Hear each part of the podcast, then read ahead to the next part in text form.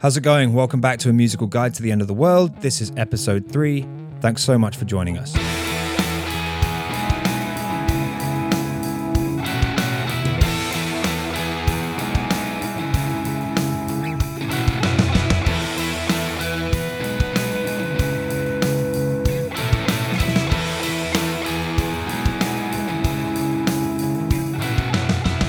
Uh, it really does feel like the end of the world right now. The date is April 19th, uh, and I'm a little bit behind schedule. I'm not going to lie, the last couple of weeks have been a complete fucking nightmare.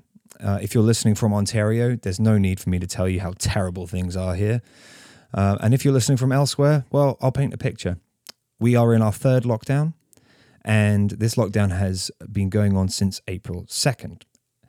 So we're basically two weeks into our third lockdown, and we are living under the third rendition of the third lockdown. The rules seem to change every fucking day. Nobody knows what's going on. Nobody knows what the rules are. It seems like the government doesn't even know what the fucking rules are. And it's a complete mess. COVID 19 cases are higher now than they ever have been in the province of Ontario and across Canada, and the vaccine rollout is painfully slow. When I started this podcast in uh, early February, it was kind of a, a, joke calling it the musical guide to the end of the world because I didn't really think that it, this was going to be the end of the world. But as the days and weeks go by, the situation outside feels more and more apocalyptic, and uh, it's pretty terrifying. I said in the first episode that the light at the end of the tunnel uh, of the pandemic is kind of coming closer and closer, but I'm not going to lie to you guys. Right now, from where I stand, things do not look very good. Um, the UK variant has swept across Ontario and the entire country of Canada is actually battling three variants at once. I think we're the only country in the world right now that has uh, multiple pandemics going on within a pandemic. Things are really quite awful. We don't really have a whole lot of news for you, unfortunately. Uh, in episode two, I mentioned that we are going to be back in the studio at the end of April, beginning of May, working on some songs. Um, unfortunately, the current lockdown has been extended until I think the middle of May. So our studio time is being pushed back till June at the earliest, COVID dependent. It's a bit of a disappointment. Um, we packed up our rehearsal space at the very beginning of the month in preparation for all of this. And uh, we kind of went our separate ways for the time being. It's kind of a tough pill to swallow, to be honest, because we've really we've really been trying to sort of keep the keep the ball rolling and keep the dream alive throughout the course of this pandemic, getting ready to record and tour again, only to have those those plans pushed back. It's been really difficult. And yeah, we've been writing and rehearsing when it's safe to do so, but it seems like every time we take a step forward, we're sort of greeted with another 10 steps back. And we're certainly not alone in this wherever you look, people are being displaced and, and, affected by this pandemic, and it's it's getting really, really hard we're over a year into it and we're worse off now than we were a year ago. And that is quite a bitter pill to swallow. That being said, this podcast has brought me a, a great amount of joy because it's given me a project to work on while I'm stuck at home. And I'm really grateful that you've uh, that you've stuck stuck with us so far. Also, my apologies. This third episode is late because the last couple of weeks have been a complete fucking nightmare. And um, we've been dealing with a whole bunch of shit. So, uh, again, yeah, my apologies of the delay. This week, I'm chatting with an old friend of mine. Uh, the van has again traveled through time and space back to my hometown of Canterbury.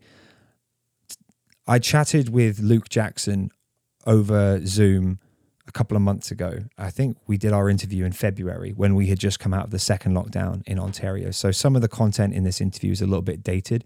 It just didn't get round to sort of putting this episode together until today. But a lot of the stuff that we talk about is still relevant and uh, and still really interesting. I hope. Uh, last time I saw Luke Jackson was in Syracuse, New York, in February of 2020. We went down there to catch one of his shows at a venue in Syracuse, and his show was the last live music I saw before the beginning of the COVID 19 pandemic. He toured right up to the wire. And uh, and basically his tour ended right before the, the the pandemic swept across the world. Luke's a fantastic singer songwriter. He grew up in the same same town as me, Canterbury, England. He's been an active musician since he was about 13 years old, and I have fond memories of seeing him play around Canterbury when I was a teenager. Back in 2013, he was nominated in the BBC Radio 2 Folk Awards for both the Horizon Award and the Best Emerging Talent and the Young Folk category. Luke's toured across Europe, Canada, and the United States multiple times. He's been on the road basically since he was a teenager. He's opened for Martyn Joseph, Seth Lakeman, Oysterband, and notably Sarah Jarosz and John Paul White, formerly of the legendary Civil Wars. Frank Turner, one of my all time heroes, said, I was hugely impressed by every part of Luke's music. He's a great singer, writer, and performer, and a striking new voice. So I really hope you enjoy the interview I did with Luke. It was great to catch up with an old friend and reminisce about old times and just see how he was doing. So without further ado, Luke Jackson.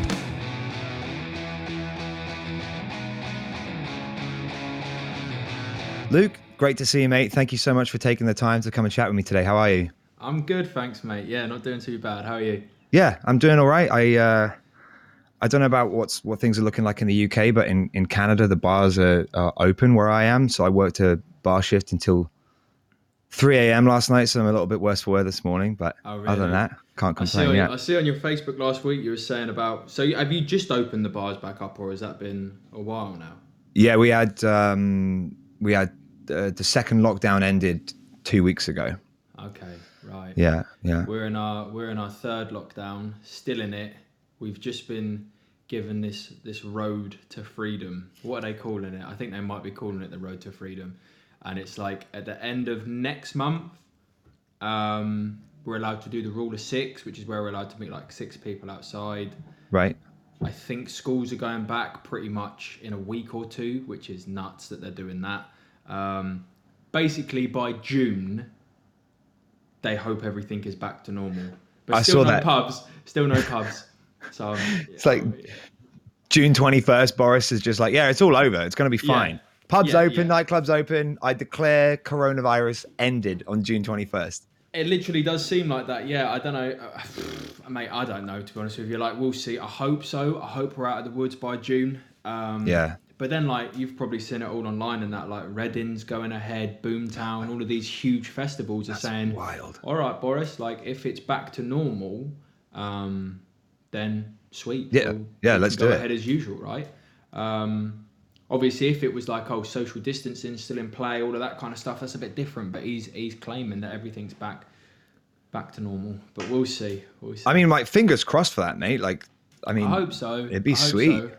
Yeah, I mean, yeah, I hope so. Things are definitely moving in the right direction here with the vaccine and the way they're distributing that is is successful thus far. But again, like I just think of Christmas. Like we was told days before Christmas, uh, after being told, "Oh yeah, we'll go, we're to lift this ban. You're to be able to spend it with your family, see who you want to see." And then days before, they just said, "Oh no!" It was on my girlfriend Kate's on her birthday on the 19th of December. We went out, celebrated her birthday, spent all day shopping, got dinner, went and got her brother from Epsom, who's just outside of London, brought him Yeah. back to our place in Canterbury for Christmas. And that evening, by the time we got home, Boris did an announcement, said, "Oh, essentially Christmas is cancelled. You can't get anyone, any students or anything like that that you're planning on seeing, they can't come." Um, so all the roads coming back from Epsom suddenly got chock a block of people trying to essentially escape London. Right. Uh, we'd, we'd been to Bluewater doing shopping all day. That was Boris gave his speech at six o'clock, and Bluewater was open till nine o'clock. So everyone thought, "Fuck, I've got to get my Christmas shopping." oh, God, what a nightmare. so thousands of people like bombed to an inside shopping center so it was just it was it was anarchy but that that's the way that a lot of this has been run sadly so although i'm hopeful that by june we'll be out of the woods um naturally after a year of this because I'm Getting a little bit skeptical. Last time i see you was was when we was in syracuse That's um, right. Yeah. and that's like a year ago now honestly i was i was looking it up this morning it's Yeah. almost a year to the day that we drove down to syracuse to see you play Mm-hmm. and saw saw your show i mean coronavirus was this thing that we were kind of like becoming more and more aware of but it was like more in our peripheral vision than anything else yeah like I, I, like- I th- sorry go on mate I was yeah, just gonna say that like, you know, within weeks of seeing you, um, the the border between the US and Canada is shut. There's no live music. We're in we're in like complete and utter lockdown. The border is still closed. That was the last time I've left the country. Actually, was to come to Syracuse to see you. Yeah, Is it really? yeah, yeah. It was the last time. Yeah, Yeah, I, I remember kind of just just voicing what you just said, being in the airports and seeing um, people started wearing masks and kind of laughing at that, going, "Oh, look at them! They reckon it's going to come over here." And then I think that was when I left, and it was a thing. So I I think the tour was like three weeks in America. I left. It was a thing that was happening over in China, and then during that tour, it kind of wasn't really spoken about. And then by the time I got back, I remember the the security at the airport were asking about people who had been to Italy, um, and then it went mad over there. Really kicked off. And then before you know it, it was on our front door. We, I, so I, I was lucky in that sense. Um, I got back like a week prior to our lockdown. It was March the 20 something. I got back March 15th or something like that. nice. I had friends, musicians that were in the middle of a tour in the States or Canada and had all their dates pulled under their feet, all their flights cancelled, were right up right up shit creek with nothing. So I was I was lucky that I managed to get those dates. But I just Yeah. find it mad. I think it's mad that we're now able to put an anniversary to when it all started kicking off. That's what's a bit crazy to think. God, it's been like a year. It was in March of last year that, that this all happened, and now we're approaching that again. I know, and it's it's also so strange because I remember so naively thinking like, this is just two weeks to flatten the curve. You know what I mean? Yeah, yeah. Like, we finished recording our album on the thirteenth of March of last year, and then by the fifteenth, everything was in lockdown here. No. And we had a we, we had a band meeting. We were like, okay, well, you know, two weeks, stay at home, whatever. But we got booked for a couple festivals over in the UK, and we were in the middle of planning our first ever European tour. And we literally had a conversation where we're like, well, we should probably go ahead and book those flights for May now Yeah. because like it, it May's coming up close and this is all going to be over in a few weeks. So we better get a move on because we don't want to be caught with our pants down. We were in lockdown here in, until the end of June. That's mad. It's, Yeah. it's just crazy. I think because how was we ever to anticipate how how crazy it was going to get? I think we, we we've never lived for anything like this. Uh, Yeah. So it, it was it was completely unexpected, but it, it, it is mad to think like I don't want to say naive because it's it wasn't naive. It was almost realistic at the time that we were told it would be a couple of weeks. Therefore, why would Yeah, it's we true. believe any different? Um, Right. but I was the same. I, I was meant to be going and doing a trip, another kind of uh, trip in Canada, where I was going to be doing shows around from one coast to the other coast. I'd done it before a couple of years ago. It was amazing. So I was meant to be going back to do that.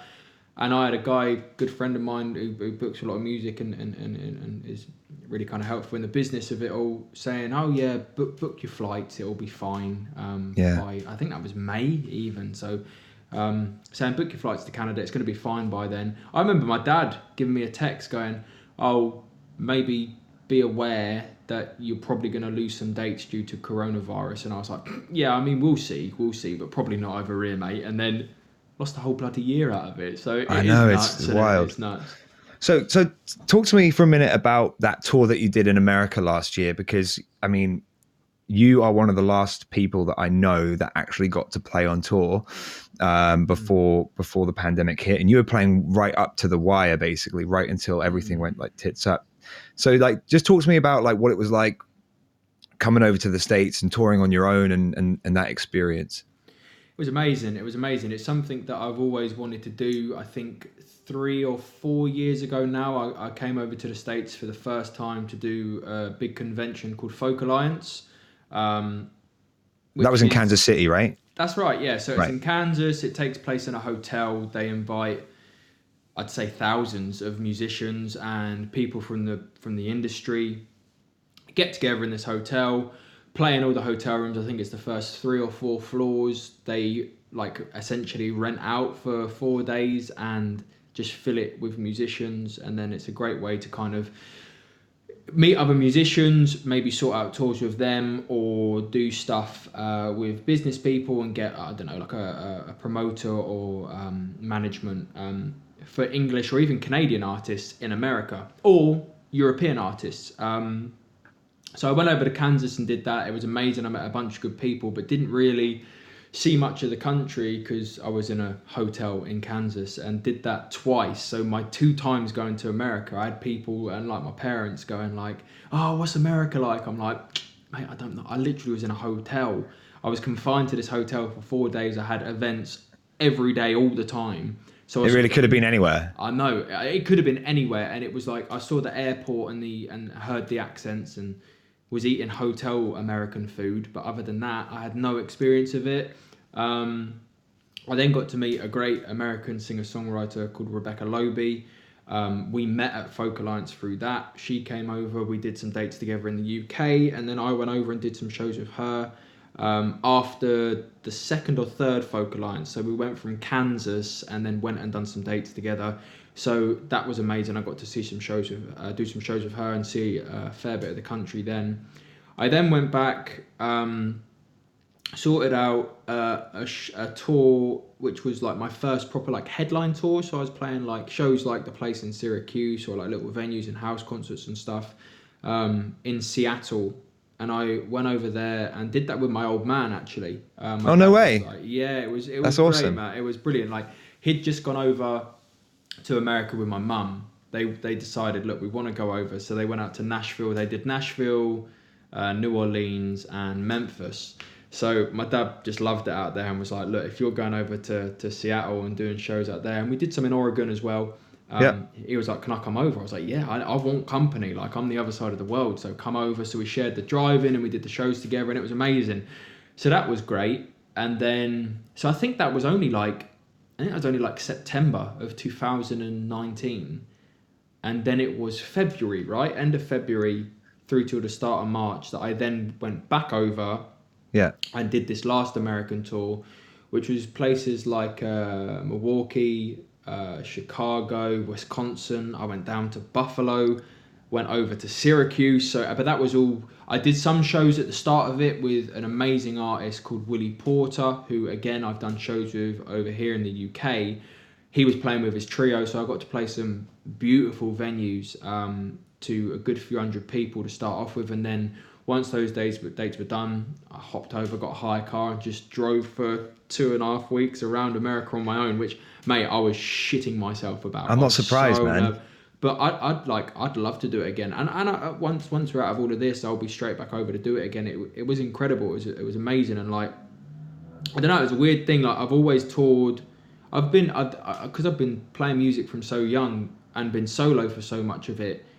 It's odd how little I've toured completely on my own. Like I think when I was younger, I would tour with my dad, and then that went to touring with like friends. I'd always bring, even if they weren't musical, I'd always be like, look, I got this tour. Say if it's in Europe, do you want to come over? Just sell some CDs for me, and I'll chuck you some beer money. All the hotels and that are covered or whatever. Yeah, it'll be a laugh, over- yeah. come over for a trip, yeah. And then I started doing stuff with Andy, my bassist, and then Elliot Norris, who you know. Yeah. Um, and even before that, my other drummer, like called Connor, it was always touring with them. And then I've toured with my girlfriend. So it, it was kind of the first time. uh, Obviously, in the UK, I've done a weekend or maybe a week or something of shows up north where I've I've gone up on my own and, and come back. But you know, the UK's so small that realistically, if I did want to come home, I could just drive back. But Right.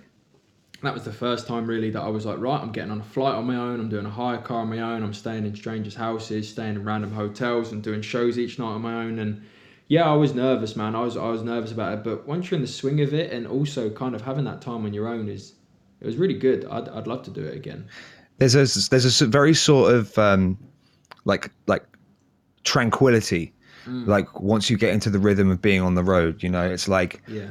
it, it's very complicated, but at the same time, everything's so simple. Like your your Yeah. concerns and worries are like, I need to wake up, I need to start the the van or the car, put some gas in, grab a cup of coffee. I need to drive however many miles to this place. I need to load in at this time. I need to sound check at this time, play the show, sleep, r- and repeat.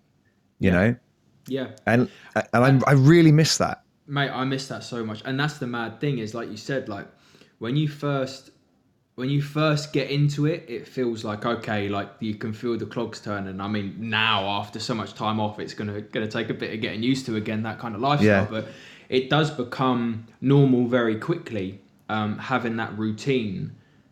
So when you then come off of a tour, that is equally as difficult to kind of try and stay in one place, and that's been the kind of I don't know about you, but like with all of this is just being at home. Like I've loved it. I've got to spend so much time with like my girlfriend, family, be at home, kind of like slow down a little bit. But where you're used to kind of chasing the next thing, finding the next gig, finding the next opportunity, and being on the road touring whilst doing it, it's such a manic lifestyle where every day is different. To then one day you wake up and go, right, you're gonna do the same walk every day. You're gonna that that's your exciting part. You might go a different route this time. Yeah. And then you might have a, something different for dinner, or you might, but you're in the same place, the same house every time. Even like staying in the same bed. I don't think I've slept in my own bed continuously since the age of, mate, probably like 15, 16. As soon as Yeah. I, as soon as I was in college, I was doing gigs um, up and down the country. So I was staying in hotel rooms a lot. Straight after that, I went on a tour with an artist called Martyn Joseph, which took me away from home for like two months, sleeping in, in, in random places. And then ever since, I've just been touring. So it's it's strange. It, I, I, obviously, I've got used to it now. I miss touring more than you can imagine, but it's like being used to being at home and not kind of having that itch um, quite so Yeah. badly. I mean, I have it in general, but like where you're trying to fight that and, and understand uh, what it's like to be in one place for more than like a day or even a week or whatever, and not to have It- anything in the calendar to go, okay, I'll enjoy this time off because I know in a week I'm off again. Yeah, totally. And and that was always the thing for me that I always found coming off tour a really difficult adjustment because you get so used to it, you get so in the rhythm, and, and you know we've we've done tours where we're out for like two three months at a time, Yeah. and then all of a sudden like the freight train just crashes and grinds to a halt, and you've got to sort of be like. All right. Well, I should probably do some laundry now, and Yeah. uh, you know, maybe I'll uh, walk out and into town and grab a coffee and see a friend and uh, Yeah. you, and you start to worry more about like like the like aspects of like day-to-day life right Mm.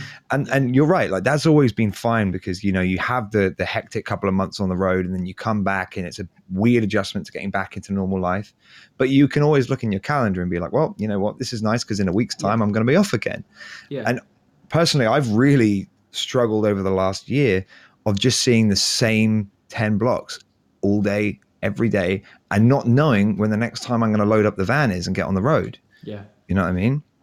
Yeah it's it's it's literally a nightmare. Like for a musician is even if i look and in normal life if i was looking at my calendar say where we are now if i was looking at my calendar in december and it wasn't didn't have a gig in it i would get panicked and be like whoa right okay. Like my agent martin i call him up and be like right let's look at december. Why is that not full? And let's find Yeah. dates to fill it up.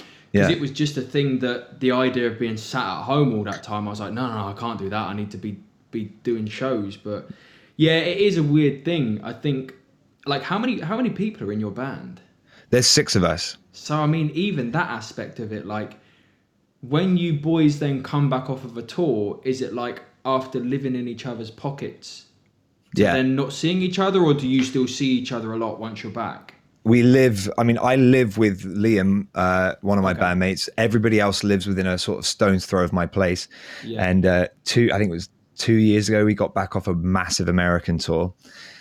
We pulled the van into my driveway unloaded all the equipment and we kind of looked at each other and we're like do you guys want to go for a pint in like an hour and our girlfriends were so mad I, but I'm the same. It's like I'll come back off a tour with like the boys Andy and Elliot, and I'll get in and throw my bags on the floor and be like, right, okay, let's do some stuff. And I say to Kate, like, right, let's sort out a night out. We'll go get some food, and then we'll like hit some pubs up. And she's like, oh right, who are we seeing? Thinking it's gonna be like.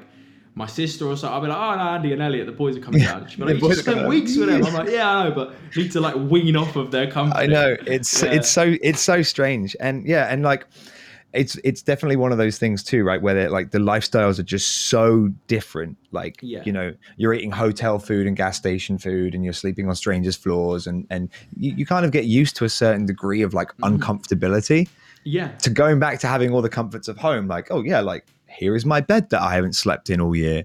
Yeah. You know, yeah, yeah. I can shower whenever I want. Yeah, yeah, exactly. And even not living out of a suitcase, you know, it's just it's completely different. I think the main thing for me, and I think the main thing would be the same for you, is just the structure. Is waking up and going, I don't have anything to do today. And for a lot of people, and for the first day or so, it is it's luxury going, oh mate, I haven't got to get up, I haven't got to drive for hours, I haven't got to do a show, I haven't got to work really, if you want to call it that. But it's like then after a day or two, you're like, well, I kind of feel like a, a spare part now. I feel like if I'm not doing this, I have no purpose unless you're filling it up. But that, that, that's the other thing as well. As you get back off of a tour, and you expect to call all your mates who are in other other jobs, going, all right, let's meet up, let's go get like pissed up on town and uh, have a catch up and grab some food and all that. Like, man, I got work in the morning, or I'm working now, so I can't see. And you forget that other people people have real lives. Exactly, exactly, yeah. So, yeah. yeah, I've been saying that like um, I, I barely feel like a musician anymore. I feel closer to being a dog than I feel a musician because like my the highlights of my day are getting going outside and going for a walk and mm-hmm. meals and yeah. that's it. I completely you know? agree with you more. I've just been yeah been doing well. You know Canterbury, so from where I am in the New Dover Road, I've just been walking through the high street all the way up around the top university, yeah, all the way around there, coming back through the estates, just wandering about. Um, we've had like a week of decent weather now, so that makes it slightly more bearable. And then come back, and then go right. What should we have for dinner? And then purposely walk back into town to get the stuff, come back, and then I'll cook most of the time because again that fills up a bit of time. And it sounds so bad to say like I do things that take more time so the days don't seem so long. And that I, seems I completely agree. It's such a bad thing to be like because it's like it is almost admitting that I'm wishing away time. But at the same time, if I find myself getting up early and then having nothing to do, it's just like God. When the days drag, it's like that's what makes it more depressing. All of, all of that is like having a long day with no structure and no, no, literally nothing to separate it. And I think weirdly that's why this year's gone so quickly. Like when Christmas came about, it was insane. The fact that we're already like approaching the third month of 2021 is insane. I know. I don't know where the but, time's gone. But where there's nothing like. I suppose we had a bit of Christmas, but then again, summer, it's usually festival season, it's stuff like that. And a lot of the time for me, like gigging wise, is I'll have something like America at the start of the year, then the UK, then do European stuff. Then in August I'll do Scotland, and then at the end of the year I'll do another UK thing. So it's kind of like blocked so that it, it is almost like a time frame for me. And I think everyone has that. But then when you're just told to stay at home and every day kind of blurs into one, the the concept of time just becomes a complete mismatch. And I think that's why it's just completely flown by. Yeah, totally. And like I think that's a really good point that usually sort of in our in our sort of line of work you have these very concrete dates that punctuate the year so you can look back over you know 2019 and you can say yep on uh, on this date i was in milwaukee and on this date i was in scotland and you know oh yeah, remember when I played XYZ festival on this day? Whereas I look yeah. back over 2020 and I do like from March onwards, I really do struggle to like pick out significant dates and things that happened. If someone said to me two years ago, 2019 or 2018, do you remember where you were on like the 4th of July? I could be like, oh yeah, we played this crazy 4th of July uh, gig over in the States and it was a great time. And if someone said to me, do you remember where you were on 4th of July in 2020? I'd be like, I was probably at home. Yeah. Maybe. Yeah and even if it even if it like you can look back from like five years ago and somewhere in a calendar or on a website or online there'll be a video or a, a date where you can go oh i was in that place and then all memories come back. Whereas yeah. other than being able to kind of look through a camera roll or maybe look at some text from a certain date i think there's nothing that can separate that day from the rest of this year really which is totally nuts. Yeah I, uh, I I found it really like both lovely and sad that every day I would go and see like your sort of like Instagram memory or Facebook memories from what you were doing on this day a couple of years ago. Yeah. And then I get totally lost being like, man, I can't believe it. Like this time a year or two ago on this exact day, I was in the van on the way to this great gig that we played, you know, mm. and how lucky we were that we actually got to do this and how how we took it for granted. Obviously, we could have had no idea that this was going to happen. No, but it, no.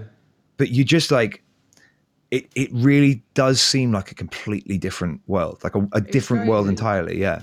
Mate, I'll, watch, I'll be watching like TV programs or films, and if people walk into a room and shake each other's hands, I'll be like, "Whoa, you can't do that." boy." Yeah, mate. it's like so weird how we just Elbow bumps only. Yeah, I know. It's just become accustomed to it. It's like I remember when when it all kicked off and people were saying, "Oh, this is going to be the new normal for a bit," and I hated that. I was like, I don't want to I hate that. this. I don't want to accept it as normal. But the thing is, is like for year for a year now, it kind of has been. It's going to be interesting to see. Say June the twenty first is the the big date for normality. How quickly it will be till people do just just go back to normal. I hope quickly. I think it's so ingrained in us to like when we see people, you want to shake their hands, you want to give them a hug, you want to get that energy. It still feels unnatural. Should I bump into someone in Canterbury, not to go, oh hello mate, how are you? Like it feel, oh you get that awkward like, okay, yeah, we'll do an elbow bump or whatever, but that doesn't feel natural. So I hope that like once we're allowed to, things will just go back to normal again. Like people won't cross the street to get your two meter distance and things like Yeah. that. But Yeah. yeah, it is it is weird. and that was something that I was I was like like thinking about that like you know when this is all over people are going to be relieved but I can't help but think that there's going to be a like some somewhat like long lasting psychological impact on everyone from all of this you know? So, And, so, like, yeah. our our jobs like our careers literally require people to congregate in large numbers in small spaces Mhm. you know? That's that's like our bread and butter. I, I always said that if if this pandemic happened in the 1990s or early 2000s bands and musicians everywhere would have recorded an album and just sold thousands and thousands and millions of cds and lived off the gravy train for that until touring was okay again but now the, way the industry is is like you have to tour you have to play live shows if you Yeah. if you want to like survive in this industry right so yeah.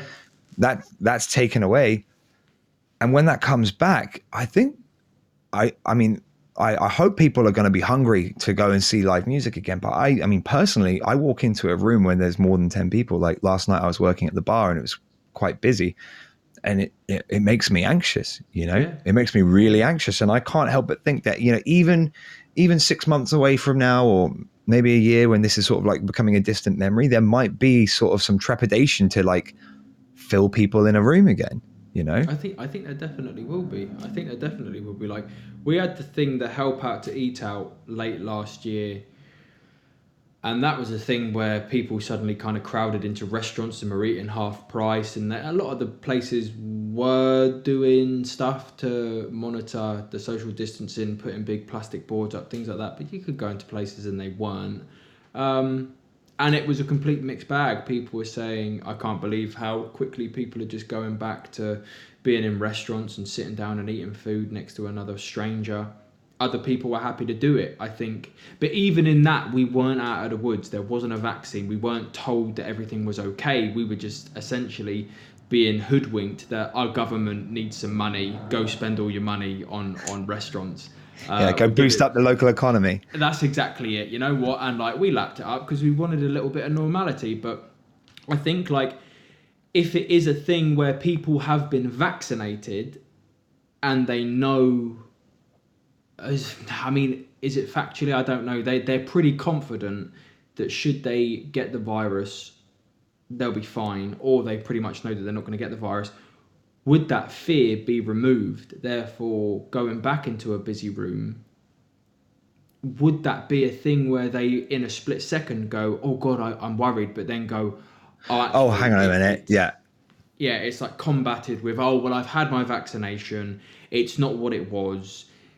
You know it, it, it, I- but i don't know. I don't know. I think like yeah it's still a thing that walking down the street now if i'm walking down a narrow road and i see someone approaching it's natural for me to get to the other side of the street or walk Absolutely, in the, yeah. in the middle of the road to give them some space like it just i don't know how long that will take to not feel normal or not for that to cross your mind so i think but Right. then yeah assuming that people are going to kind of congregate in rooms and sit down for an hour and 45 minutes um, listening to music i don't know but then again i think people have missed it like the community through like the little facebook lives and the online streams and things that i've done has been amazing, and, and people do miss live music. So I mean, in an ideal world, there'll be a surge once we're out of this, and people kind of flock to listen to live music and get involved in that community again. But I we just don't know. That's the that's the hardest part about all of this. Is like you can be optimistic or you can be kind of pessimistically realistic. But either Yeah. way, it's like I think uh, it's so it's so blurry all of this. Uh, even Yeah. the people in charge sorting out the rules, they don't have a bloody clue either. So No, it's kind no. of just Yeah. we're bumbling along, figuring it out, and, and trying to remain positive. But I I am hopeful. I am hopeful. I do think that there's like there's going to be so much fatigue from from just the boring lives lives that we like are just existing through right now that you know Yeah. when this is all said and done I, I am hopeful that people are going to want to get out and see shows again and Yeah. hug their friends and like man like the things that I miss like like you go to a concert to see your favorite band and you're like standing there with a stranger and you're like singing along and as loud as your voices can go and you know and, like I really miss those sort of like unique human interactions that you can have with strangers you know and I, I think a lot Hmm. It's of people miss that Yeah, it's not till that stuff's taken away that you you realise that it was taken not necessarily for granted, but that that was just it's such a normal thing that you don't appreciate the small things, and I think that's been one thing for me as well is is like having my family around me, having like such a supportive girlfriend, and having like friends that I just get on with so well. And stuff like that and realizing how lucky we are to be be touring musicians and, and to do that as a, as a way of life sometimes you Yeah. like if, if when it's too hard or you don't have a great gig or you miss home you can kind of like take it for granted and also like curse it a bit go oh for fuck's sake I wish I was home again or God, I'm always Yeah. on the road touring I'm always chasing I'm never satisfied all of those things and then yeah when it comes to a halt, you realize it's the, it's the classic saying you don't know what you got till it's gone. But I think if Totally. anything's ever going to teach us that, it's going to be this year, isn't it? Absolutely. And yeah you're you're so right man. Like you know i feel like whatever you do in life there's always going to be that oh man that was a shit gig and i fucking i miss home and i miss my girlfriend and i miss my dog or whatever. And then and then there's always the oh i'm at home with my girlfriend and my dog and i miss those shows. What i would do for a bad show somewhere you know? Yeah, yeah, yeah, yeah, yeah. so so you brought out an album recently? Mm, yeah, I brought out a little EP. Um, so when I saw you in Syracuse, that was that American run of shows was part of uh, a tour for a record I released called Journals, which was like a full studio album. We got that all printed up, and after that American tour, I was meant to do a bunch more shows in the UK to kind of finish up that that run of shows. Um, of course, they got cancelled, and Right. then um, yeah, just through lockdown, really, I was writing songs from March onwards. I started writing music, um, and naturally, everything I wrote seemed to be about our current situation, um, either as a global view, uh, what we're going through as like humanity, but also like what I was going through, my current journey, my my my kind of experience with all of this madness. Um, and I was doing a lot where, like when I could going and getting little videos of stuff and releasing these songs just as like little things just to share online with people. Uh, and then after a while, I realized I had like seven, eight tracks that were pretty much written about what's going on right now. So I wanted to get them out there whilst they s- still had their relevance and Totally. whilst they'd still kind of be poignant with a listener. Um, so I thought, you know what? Let's try record this. I didn't think it was really worth throwing everything at it in the sense of getting them printed up, spending months in the studio. Um, because of course, like you just said, like so much of our income and our way of being able to make this as a living is touring it. Um, you can sell records and stuff on online and from the website and get the streams and stuff, which is great.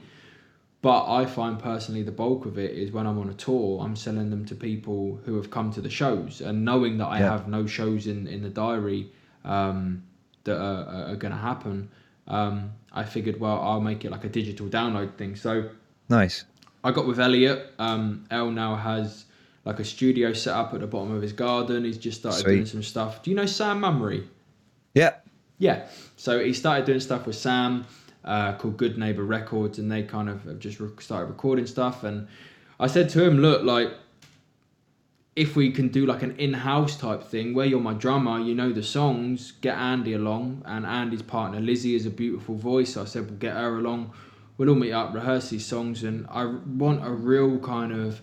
I, I think with journals we spent so much time on that record making it like a polished, big production, big sound, things like tricks you do where you like multi-layer all the drums and everything's multi-layer like so it just Yep. sounds even if you don't notice it's there it brings these textures and dynamics For to sure. a record um, which you can just spend days on can't you You can But, really like, go down the rabbit hole with that kind mate, of stuff. you really can whereas with Yeah. this i was like i just want to take it back to nice and simple acoustic guitars some electric here and there a drum kit but a pretty stripped down brush type sounding drum kit and just just having it nice and easy i think the songs kind of spoke for themselves so I, if if the at our point the, the the rules that we were abiding by would have meant that i could have just met up with elliot i would have released the songs completely acoustic just me but we was allowed to get some people in so that was good but they're, they're still pretty stripped back i think um, but I just wanted to get them out there and then. So we, we recorded this little seven track EP called Of the Time. Um, and even like the video for it, the lead track is called Nothing But Time. Yeah. And where after we finished recording it, and by the time we kind of had everything mixed and mastered and the artwork sorted, and the idea of okay, we'll, we'll get it online and we'll stick it on my website where people can download it there, and we got this little bundle package that came with the download. We thought, ah, it'd be good to get a video, but by that time we was put back into a serious lockdown, so I couldn't go out and shoot a video because at that point I think unless it was filming for news, you wasn't allowed to go out and film. Right, right. So I was like, wow, we meant to do a video then. So then I was just like texting people I toured with, texting anyone I knew, like, right, have you got any video footage of any trips or tours or anything like that that you've got? And then just ended up kind of doing this montage over the last few years of footage that I had just to stick to this song. So it was kind of really working with what we what we could do. But no, I was I was really happy with it. The response was great, and and it was nice to kind of be able to release something and all of this madness to be able to kind of release a little bit of of, of, of new material and have something to like share. And totally, man. Like, there's definitely something to be said about just being able to give yourself a project to work on. Yeah, that You know? helped a lot as well. Yeah. Like, going back to like the the monotony of of, of lockdown is having a project setting myself a date like because uh, even with like the facebook lives i've been doing like when i first started doing them i did a couple where i'd like log on and not know what i was going to play and kind of say to people what songs do you want to hear? and just play like a basic set. Probably the same set i would have been playing when i last saw you of songs that i'd played live a lot. And then to stop that feeling like mundane i thought well let me make uh, like themed lives. So then i was Right, like right. right i'm going to do a covers hour. So i'd have to go and learn loads of covers. And then i was like right i'm going to play through every album i've released so far which took me all the way back to my debut album which was like released in 2011 you know what it's like. You write so many songs that you forget the old ones. So I was having to go back and relearn my old songs. Yeah. But it gave structure. I was like, right, Right. I've told people that I'm going to be going live at this time on this date. I'm, I said that I'm going to play through the re- through the album. I need to learn the songs, so that was keeping me busy. And then after a while, it was kind of like, right, this is good, but I want something that's like a long term project that's going to keep me going for a bit. Um, so all through Christmas and January, we was we was busy with that, um, and it Nice. was good to have that kind of um, a bit of structure, a bit of vision, a bit of something to kind of look forward to.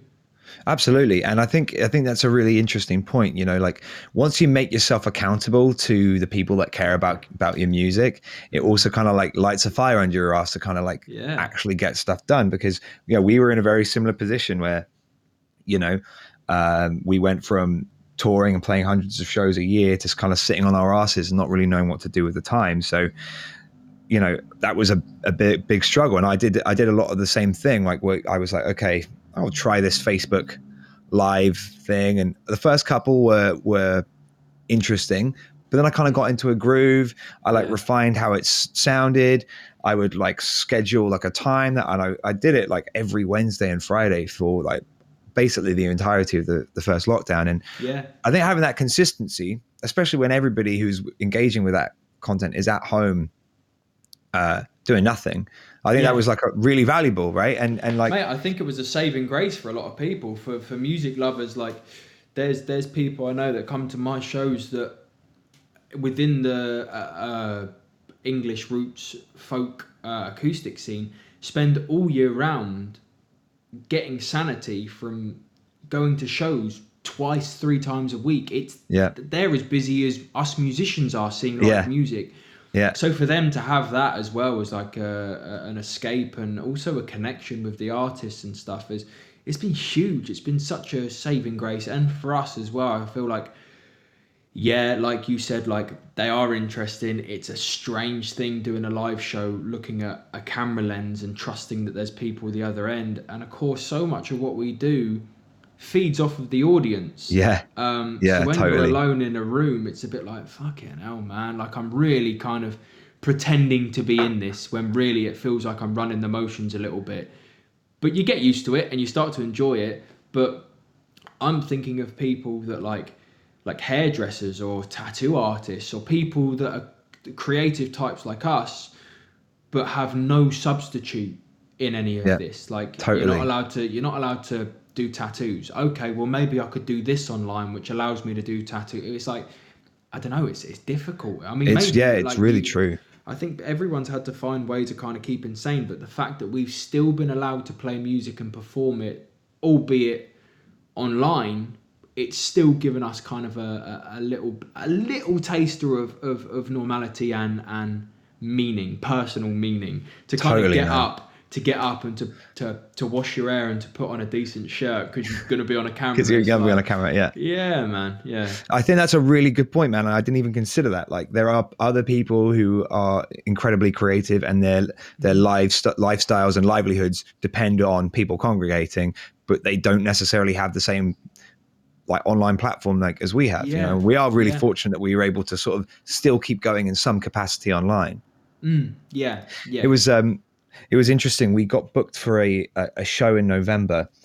Um, at this venue called the Danforth Music Hall in Toronto, and it's a fucking amazing room. It's I've seen some of my favorite bands there, and I was so stoked to get to get to play there. Obviously, with that being said, it was a uh, live stream show. Right. So here we are in this massive venue. yeah. It's like you know, like a two thousand person venue.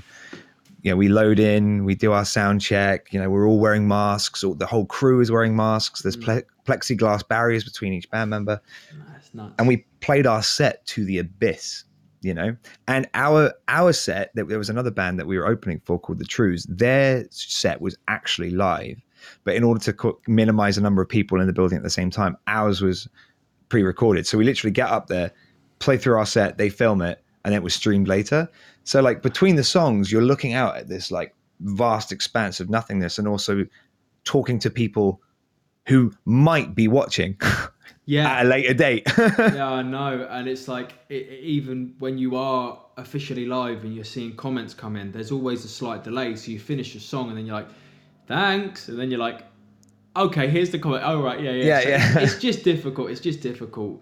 Um, I did a, a, a live stream with the trio, which was again like where it had been such a long time since I played with those boys. It was amazing to perform with them, but like my bassist Andy, he's, he's like my best mate, has been for 10, 11 years now. Like he doesn't have a poker face. He's no good at pretending to like, okay, game faces, act like you're enjoying it, act like it's normal, act yeah like get you know- into it yeah, act like you know what we're doing even. And it's like me and him got together here actually in, in my flat uh, before we did the trio one. And I said to him, right, we'll do a little duo Facebook Live thing and we'll do that to kind of help promote this trio one coming up, which was with some guys who were like really professional and we had it all sound and all of this. But with me and Andy, we was kind of just in here playing songs together.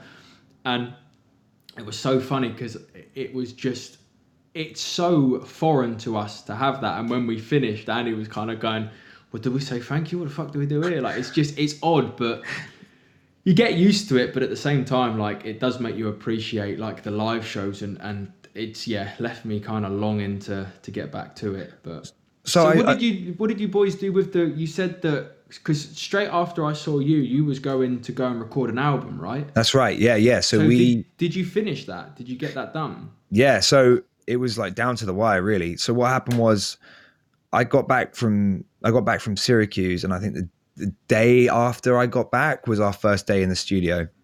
Because I So- remember that was a day that they had the snowstorm. I remember Oh driving my out God. Syracuse, mate. That was sketchy. That was like a okay. That was the one of the roughest drives of my life.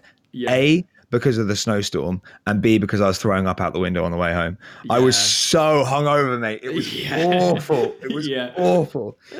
I forgot how liberal they are in America with pouring Yeah. liquor and drinks. It was ridiculous. Yeah, I think I was Um, drinking gin in that night and, and just thinking this God. this is more than a double I'm getting. He's he's given me very very generous amounts in it. They do not give a shit there. It was Yeah. crazy.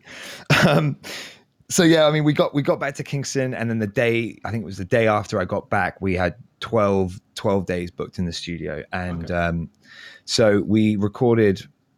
I mean, no, it was I think it was ten days. We recorded twelve songs in in ten days. Amazing. uh, I mean, the pace was unreal. We, I couldn't couldn't believe it. And the, the the whole plan was we needed to have this record out by uh, by May, or the uh, the first single out by May, because we had we had a couple of uh, like UK and European like festival dates that that we wanted to like support with the, with this release. Mm. Um, then we finish recording the album. We have like a day of edits, and then the the next, like basically the next day, the lockdown happened. So it was a real struggle because we were like, well, we've got this album that we've just spent the better part of a year like working towards, and all of this money that we've invested in it that we don't really have that we were planning on sort of recouping from touring. Mm. Um, so we we kind of shifted to doing a lot of uh, like like Zoom meetings and stuff like that, where we sort of discussed album artwork, and we hired this uh, brilliant graphic designer from uh, Washington State to do all the album artwork. Um, we filmed a music video where this was like in the peak of of like the pandemic in sort of like April May. Uh, we all went into a room one at a time, played along to the song, pretended that we were in like enjoying ourselves and it wasn't the most Oh, uncomfortable man. thing in the world Yeah. and then sent that off to a video editor uh, in Toronto called Chris Mills, who then cut it all together and made it sort of like very sort of like abstract and whatnot. Yeah. And then and then the, the the sort of the big thing came down to is like when are we going to release this album? We don't know how long this is going to go on for. Like, do we just sit on it? And we came to the conclusion like we we recorded an album because we wanted to record a fucking album and we want to put out this album. So we ended up putting it out. Uh, we scheduled it for August 21st. It came out in August.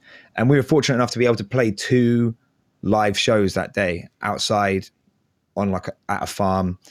Uh, the law was 100 people max in, in their in their bubbles. So we did one in the afternoon, one in the evening. It was, yeah, it was honestly a dream come true Yeah. um, it was like you know it was pretty a pretty scary thought to think like oh yeah we've put all of our eggs in one basket for this record and now we can't bring it out you know but- yeah, and that that's again where I felt kind of fortunate that with with journals it was before it had all kicked off. I felt bummed out that I wasn't able to fully tour it, but I mean I released that in maybe November of 2019, so I'd already had like a, about five six months of being able to, and I was hammering it as well. Like in in the first two months of uh, 2020.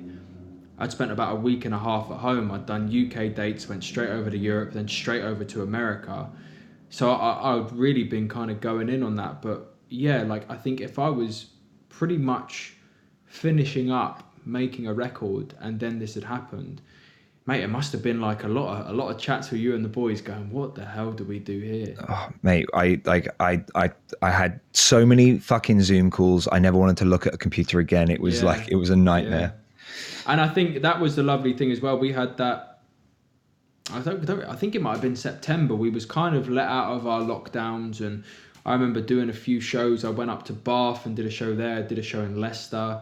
Um, had some kind of shows when the when the weather was nice. I was doing a lot of outside shows, and then me and the boys did a festival, uh, a really lovely festival called the Beardy Festival. Um, and again, they had done it so that they social distance everyone. They'd kind of made sure it was all safe and above board. But I was going to ask you this: like, it was amazing being able to play the shows, but it was almost like bittersweet because then a week after we was then put back into the lockdown, and then it was going back to doing the live stuff, uh, the uh, online stuff again. So Yeah. how did you find that? Because I, I assume after you did them shows and like launch the album, you get a little feeling of normality. You remember how much you miss it and how much you enjoyed it, and then a week later you're back in your house streaming from your computer. It was a huge come down, and like there was such a such a rush and such like a like a big like dose of adrenaline in like the the weeks coming up to that, putting out the album and like doing mm. all the press and stuff, and just sort of basically saying like fuck it, we're putting out an album now, Yeah. and we're doing it in the middle of a pandemic, and and fucking with you know get ready because it's coming out, and Yeah. and there was a huge buzz, and also this show that we put on at at the MacKinnon Brothers Brewery, it was basically the only show in our region of the summer. Like, like I mean, there were I mean there were venues around town that were doing like sort of like we're having like you know musicians playing in like their on their patios and stuff like that. Yeah. But it was like, yeah, I'm not I'm not trying to like sound facetious or like undo anybody else's like hard work when they were trying to get back into live music, you know, in the community. But like, it was by far the biggest show that happened. Maybe this, I mean, since since March, you know. So it was like mm. there was a lot riding on it, and we sold out both shows like almost instantly. And then I was fucking freaking out because like now we have to not only make sure we play a good show, but we have to make sure that nobody gets sick from coming. and like, there's a huge, you know, like if one person got like, you know, caught COVID from that, uh, it, it could have been like really damaging, not just to their lives and to the community, but also for like our career and reputation. Of So man. That's like a big thing to do as well. I mean, the shows that I done, I had no, I, I was just booked to do them, and the venues had told me that it was going to be safe, and I was like, sweet, it's your Sweet, fair enough, yeah. responsibility. Yeah. I'll turn up, and if I know I'm healthy and, and ready to go, that's that's absolutely fine. yeah, But to put Yeah. on the show and to have that on your shoulders as well, shit, that must have been stressful. it was so stressful. I thought I was going to lose my mind, but we're really lucky, man, that we had some like great friends that like volunteered their time to like help help out. Like two two mates, uh, John and Gavin. I used to work for them at their bar, the Brooklyn, and that was like the first bar that like really gave our band like a shot. They are like just gems, and they are professional crowd control people. You know, Right, they they you know for for years their job would would be getting people lined up in and out of the building safely. So they did all of that for us, which was like, you know, amazing. And then to get up on stage and to play to an audience with lights and sound and all that stuff was just fucking unreal. Yeah. And then and then then that rush was just over, right? Because it was like, you know, it's not as if we're going on tour tomorrow. You Mm. No, know, this isn't the it, album release yeah. show. And before we knew it, we were back in, you know, back in lockdown again. And and I found it really hard to then be like, to then find the motivation to get online and start doing like online streaming and stuff again. I just felt really defeated. And the, the second lockdown for me was way harder than the first, partly because it's 100%. winter in Canada, right? And you know, it's Yeah. dark early and it's cold Well, out. and- yeah, I mean, like even with me, like having a bit of rain and it being a bit miserable and getting like, you know, my girlfriend's family live right near you, and and Yeah. they sent us pictures of the snow. And again, I've been over in Canada when it's free. You can't even walk to the end of your driveway without like literally Yeah. the hairs in your nose freezing. So I mean, yeah. I get cabin fever so badly, but throughout all of this, I've been able to just stick on a raincoat and walk in a bit of miserable weather. But it gets to points out there where you are, where it's it's it's unbearable to go Yeah. out and walk. So I, I'd like yeah. force myself to leave no matter how cold it was. I'd be like, right, layering up, got my long johns on, got my boots on, coat on. I'm Yeah. going out and I'm going to at least walk around the block, you know? yeah, yeah, Yeah. The, uh, I mean, I also, I mean, um, we have been really fortunate that Kingston has been basically like the poster child for a good COVID response in Canada. For, Oh, really? consistently, we've had low cases. Um, when there've been outbreaks, they've been controlled, and we had about two months over the summer where there were no cases at all.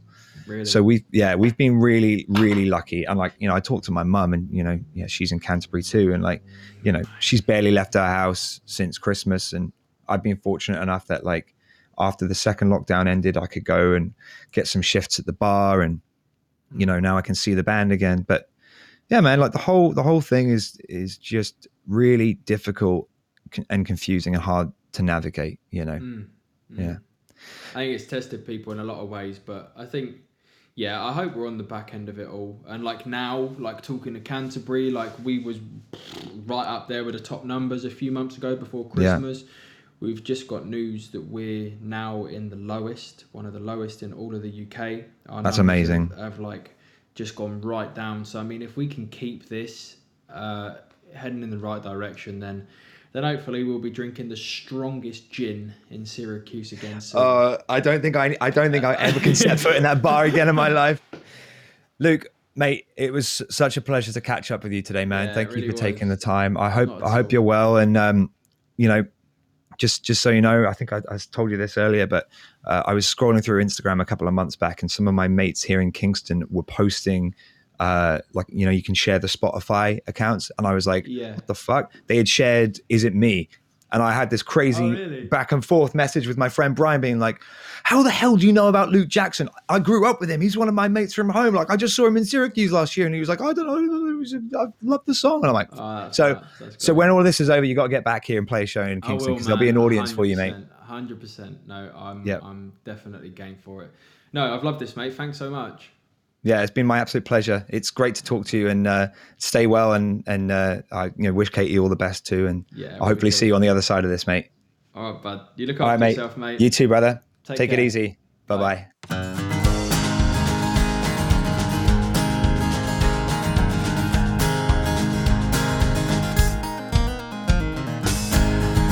Well, lately I don't sleep. I lie in bed awake, wondering why the stars are so bright through the night. And if they were to fall, would it be a piece of grace, or would it burn out all the light? I used to be out on the road with everything to gain, chasing dreams and chasing miles. Now I sit here in a daze with my feet glued to the ground, and the peace, well, it drives me wild. But I got time, so much time. I got time, so much time. Most are running out of it, mine is flooding in. I got time, so much time.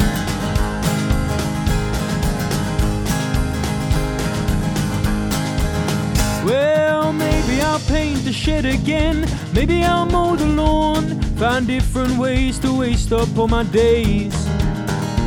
I'll watch the kettle boil a hundred different times in a hundred different ways.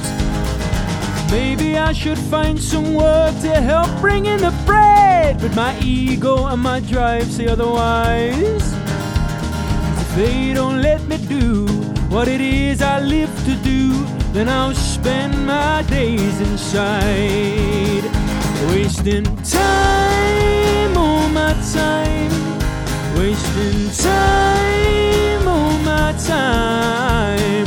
Why do I still find my patience wearing thin when I got time, so much time?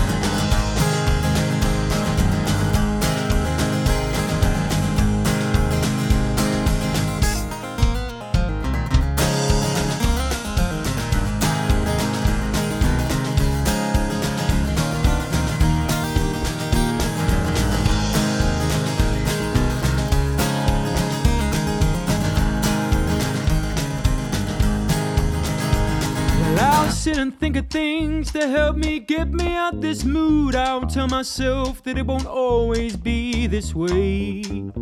So now strap me to a stage and they'll hand me a guitar. Once again, they'll let me play. But I got time, so much time. I got time, so much time. Used to wish for more of it, I'm wishing it away. I got time, so much time. I got time, so much time. I got time, so much time.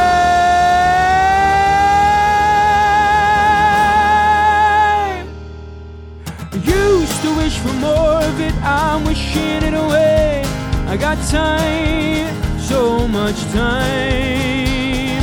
Time, time, time, time, time. Time.